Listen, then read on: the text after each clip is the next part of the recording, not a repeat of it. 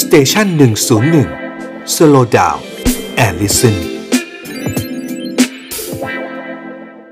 ปกติเขามีค่าใช้จ่ายใช่ไหมฮะค่าเข้าอุทยานใช่ไหมท่านรัฐมนตรีมีครับมีครับเหรอค่าเข้าอุทยานซึ่งนะฮะซึ่งมีต้องเรียนว่าค่าเข้าอุทยานในเมืองไทยสำหรับคนไทยเนี่ยครับเอ่อไปทานไปทานบะหมี่ข้างทางยังไม่ได้เลยครับ ต้องเรียนตรงเออเออนะฮะๆนะครับก็แสดงว่านี่เขาเอ่อผู้คนนะฮะศรัทธาไปกันคึกคักโอ้โหการจัดเก็บก็น่าจะพุ่งสูงขึ้น นะฮะอย่างก้าวกระโดดเหมือนกันเนาะก็ผู้ก็ร่างกายเอ่อจริง ๆ จริง ๆ รายได้ที่เราได้จากการเข้าครัมาบของนักท่องเที่ยวถามว่าเพิ่มขึ้นเยอะมากไหมก็หลายเท่าตัวนะครับ ต้องเรียนแต่ว่าอืมอืมถ้าคิดเป็นปริมาณเงินแล้วเนี่ยมันก็ไม่ได้เยอะมากเท่าไหร่เปรียบเทียบกับคภารับรกิจครัที่บเราจะไม่ต้องไม่ผมก็เลยจะถามท่านเอ่อรัฐมนตรีมาว่าเอ๊ะมันจะสะท้อนว่าไอ้ความนิยมเนี่ยมันคงจะมีมากขึ้นไปกว่านี้อีกเนาะก็ต้องก็ต้องรีบบริหารจัดการกัน ซึ่งซึ่งซึ่งต้องเรียนว่าการทำพื้น ที่นั้นเนี่ยนะครับจัดสถานที่ท่องเที่ยวแต่ละแห่งเนี่ย จะมีจุดอิ่มตัวของมันหรือว่า carrying capacity อืมยกตัวอย่างเช่นที่อ่าวมายาในขณะนี้นะครับครับ ที่เราได้เปิดตั้งแต่เมื่อวันที่หนึ่งมกราคมที่ผ่านมานั้นเนี่ยเอ่อผมก็ได้ศึกษาให้ทางเอ่อมหาวิทยาลัย แล้วก็คุยกับผู้เชี่ยวชาญ แล้วก็พี่น้องประชาชนเอ่อความเห็นในพื้นที่แล้วเนี่ย เราตั้งความจุไว้อยู่ที่ประมาณ 380 คน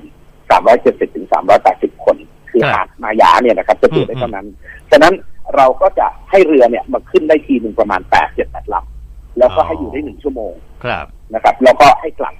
คราวนี้ในกรณีของมายาเนี่ยมันควบคุมง่ายเพราะมันเป็นเกาะอืมนะครับ แล้วก็ถ้าเราไม่ให้เรือเข้าไม่ให้เรือออกเนี่ย มันก็จะควบคุมง่ายกว่า ซึ่งจะต่างกับที่ถ้ำนาคาที่เป็นพื้นที่เปิดอืมแล้วก็ภูเขาเนี่ยใครมีขาก็สามารถเดินขึ้นไปได้อืมก็อาจจะทำให้ควบคุมได้ได้มีความซับซ้อนมากกว่าที่ที่มายาอืมแต่ว่าถ้าหากว่ามันถึงจุดอิ่มตัวแล้ว แล้วเรายังไม่หยุด แล้วเราครับยังเอานักท่องเที่ยวเพิ่มเข้าไปเพิ่มเข้าไปเนี่ย สิ่งที่จะตามมาก็เกิดคือก็คือความเสื่อมโทรมแล้วก็อืมเรื่องขยะ และที่สำคัญที่สุดเนี่ย ตัวนักท่องเที่ยวเองนั่นแหละแทนครับที่ไปแล้วคุณจะได้ประสบการณ์ดีๆกลับมาอย่างเมื่อก่อนใครไปอ่าวมายาเมื่อห้าหกปีที่แล้ว ถ่ายรูปออกมาจะไม่เห็นหาดเลยจะเห็นแต่คนอืมนะครับจะเห็นอืมหัวดำๆเต็มไปหมดเลยหัวทองบ้างหัวดำบ้างแต่เห็นเป็นคนไปหมดเลยจะไม่เห็นหาดเลยครับถ่ายรูปออกมานะครับ จะไม่เห็นอะไรเลยนอกจากคน ในขณะที่วันนี้เมื่อเราจำกัดคนแล้วเนี่ย วันนี้ใครไปเที่ยวมายาทุกคนจะได้ภาพที่สวยงามกลับมาสาดเอ่อหาดทรายที่โล่งหรือว่ามีคนบ้างนิดๆหน่อยๆแต่ว่าได้บรรยากาศแล้วก็ได้ความประทับใจกลับมา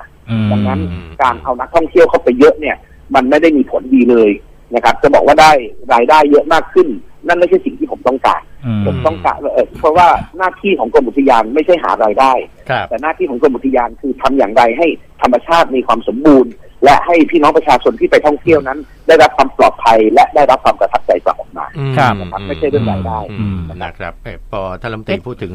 เรื่องทางทะเลทางทะเลเนี่ยอะอะะฮะสักนิดหนึ่งเออสักนิดหเรื่องงะฮะน้ำมันเป็นไงฮะหาดแม่ลำพึงเนี่ยนักวิชาการบอกว่าโอ้โหปะการังเป็นหมันเลยกว่าจะได้รับการฟื้นฟูเนี่ยเอ่อสถานการณ์ล่าสุดเป็นยังไงฮะต้องถามต้อง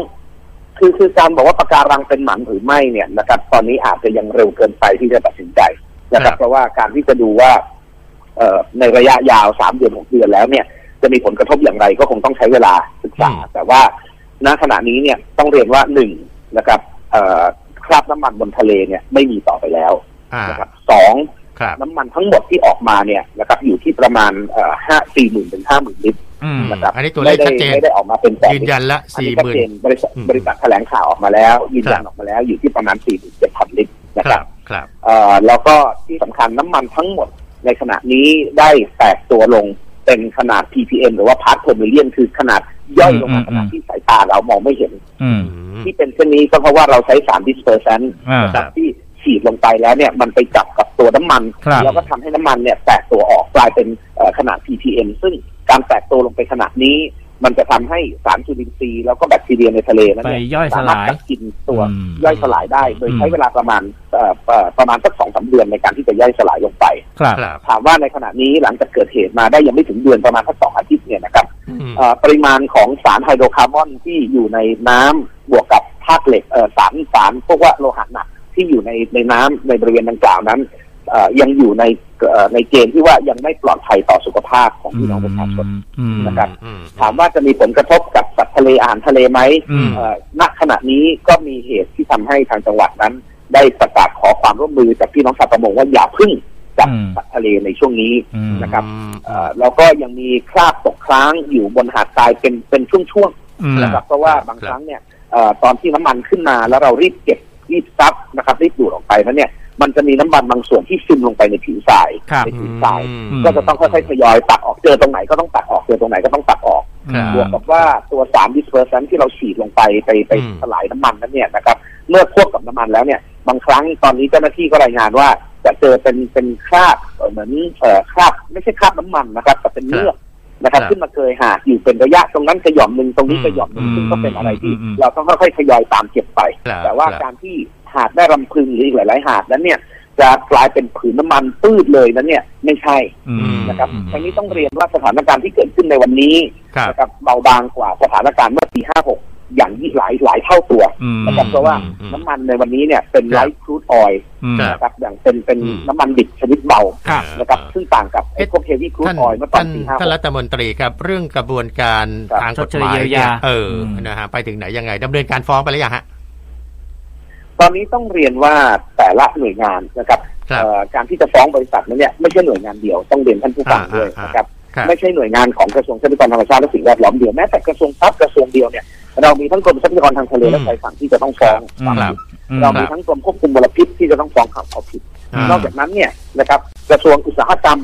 นะครับ ก็ต้องฟ้องร้องเอาผิดด้วยเช่นกันกรมโรงงานอุตสาหกรรมอืมนะครับ ต้องดำเนินการครับกรมเจ้าท่าของกระทรวงคมนาคมก็ต้องครับฟ้องคือครับบริษัทนั้นเนี่ไม่ยหมายถึงว่าในส่วนของกระทรวงทรัพย์เนี่ยได้ดำเนินการไปหรือยังท่านรัฐมนตรี